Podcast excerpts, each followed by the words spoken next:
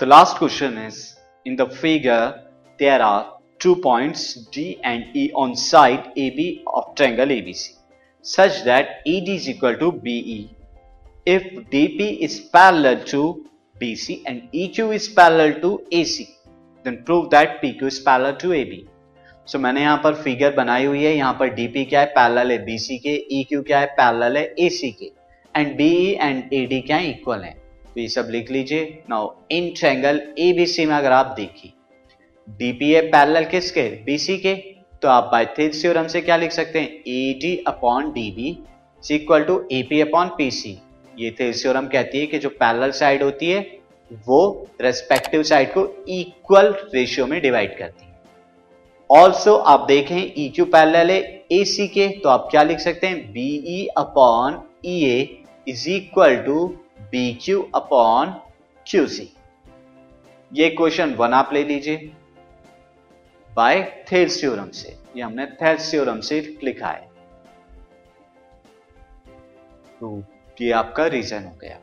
आप चाहें तो पूरा स्टेटमेंट थेल्स थ्योरम का लिख सकते हैं। Now AD upon DB is equal to AP upon PC से तो एज इट इज़ रहने दीजिए। पर जो सेकंड हमने लिखा है B upon E A B को हम मैं क्या लिखूँगा? बी e को मैं ए डी के बराबर लिख सकता हूँ। ये मुझे गिवन है। साथ ही ई e ए को डी बी के बराबर मैंने लिखा ई ए को डी बी के बराबर लिख रहा हूँ। क्यों लिख रहा हूँ? क्योंकि आप देखें बी डी में क्या आ रहा है? बी प्लस ई डी और ई e ए में क्या आ रहा है? A D plus E D तो ये दोनों इस वजह से सेम है। Since A D is equal to B ये तो गिवन है मुझे। तो ये तो बी की जगह मैंने ए डी को लिखा है। साथ ही ई ए की जगह डी बी को मैं क्यों लिख रहा हूँ? क्योंकि दिस ए ई स्टूडेंट ये ई e नहीं है ए ई e है। A is equal to D B A is equal to D B है। और आप अगर दोनों में क्या जोड़े?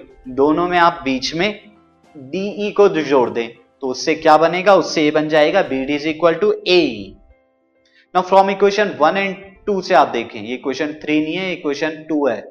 B Q upon Q C you can write B E this B Q upon Q C is equal to AP upon P C ये लिख सकता हूँ मैं।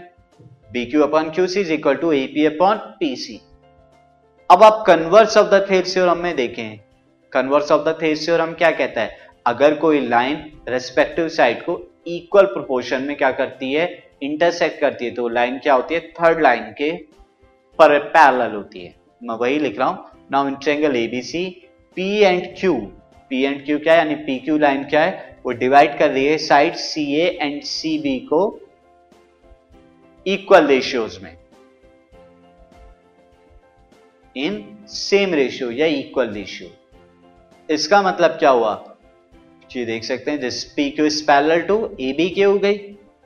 This P Q is parallel to A B के और यही आपको proof करना था।